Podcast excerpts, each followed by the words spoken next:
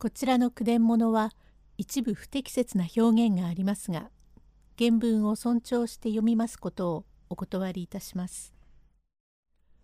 後の成平文治第39回文治は再び助けられて新潟へ戻ります。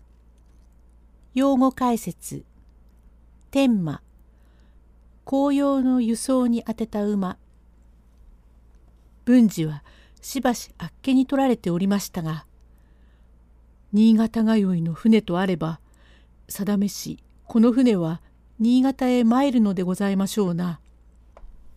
へえ新潟へ行く船でがす。見受けるところおめえさんはお武家様のようだが一体どこのお方かね。私は江戸の者でござります。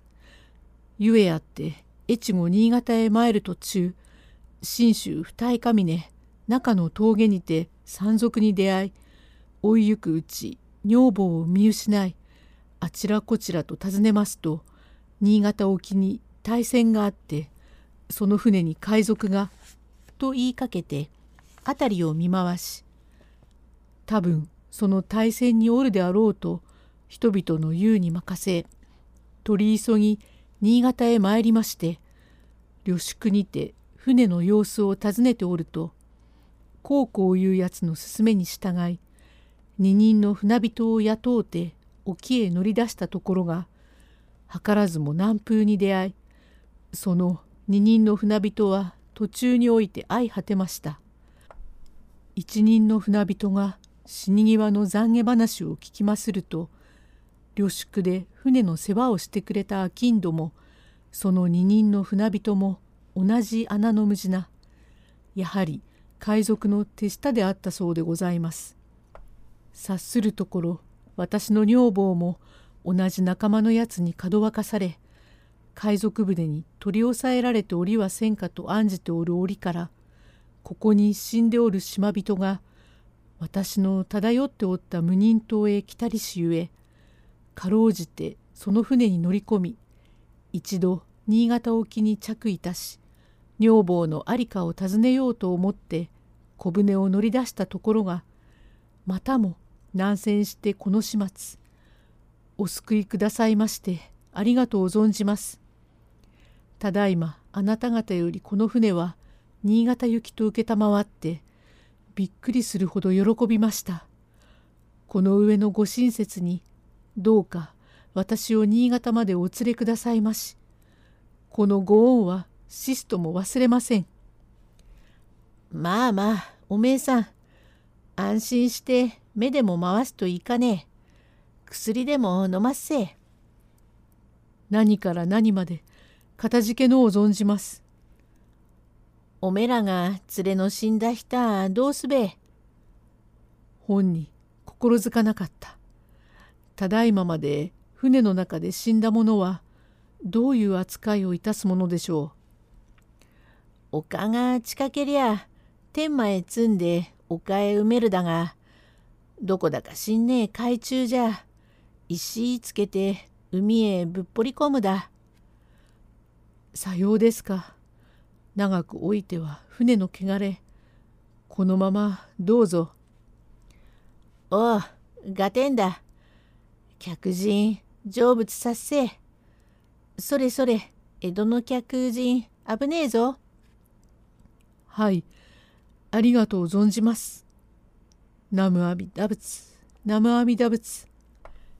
さて文治は船頭の介抱にて体も以前に服しそれぞれ金を出して礼をいたし日を経て無事に新潟沖へ着船いたしまして天まで丘へ上がり一同無事を祝して別れを告げました。これより文治はあなたこなたと尋ね回りましてようやくこの前泊まりました旗小屋へ参りました。はいごめんください。いらっしゃいまし。一昨年中はいろいろお世話になりました。と言われて主人はしばらく文治の顔を見つめておりましたがようやく思いついたと見えまして「いや旦那様よくまあほんにまあよくご無事でお帰りなさいましたな。どうして助かりやしたえ。あの時わしがあれほどおめえ様にありゃ海賊の手下だと申しやしたのに何でもおめえ様見物に行くだっておいでなさりやしたがそれぎりお帰りがねえからいくらお侍でもやられたんべえと思っていやしたがよくまあ帰ってござらした。おめでとう存じやす。いやあの二人の船人と親船まで参らんうちに難戦してな。へえ難戦しなすったかえ。どうせ魚の餌食と覚悟して船の漂うままに任したのがかえって幸いとなって無人島へ着きましてな。へえ、無人島。それからどうしなすった？いやはや無人島で散々難儀いたしました。まあそりゃとんだことでござりやした。お同伴の船頭二人はどうなせえましたね。お前の言う通りあの二人も海賊の手下であった。それごらんなせえ。それだからわしがあんなに止めたのにとうとう強情を張りなさって今更そんなことを言っても落ち着かないその二人はどうしやした？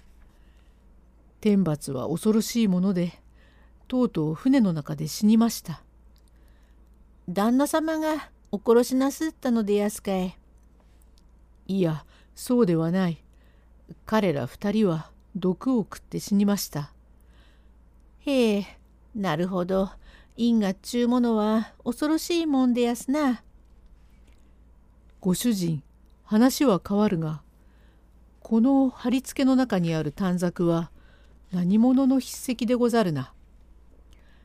へえ、こりゃ熊女が書きやした。その熊女と申すのは誰でござるな？なんだか知りましねえが信州の山の中で熊に助けられたとかいう女でござりやす。はてなこの歌といい筆跡といいよく似たものもあるものだな。としばらく首をひねっておりましたがこりゃまさしくお町の筆跡に相違ない。この女はまだ生きておりますか？生きておるにも何もこの通り字を書きます。どこにこの女はおりますか？こないだまで二重峠中野峰の寺におりやしたそうでそれをその戦後の当初で海賊を退治しやした江戸の剣術の先生が聞きつけやしてな。美人だっていうのでわざわざ会いに行きやしたところがその熊女が逃げ出したそうで。けれども先生だから許さねえ。山の中へ追っかけてまいりやすとどこをどうして嗅ぎつけたか大きな熊がむくむくと出てきやして先生様の腕を押さえておっぽり出しやした。それぎりさ誰もその熊がおっかねえってその山へ行くもなありやせんよ。と伝聞のままを物語りました。第40回へ続く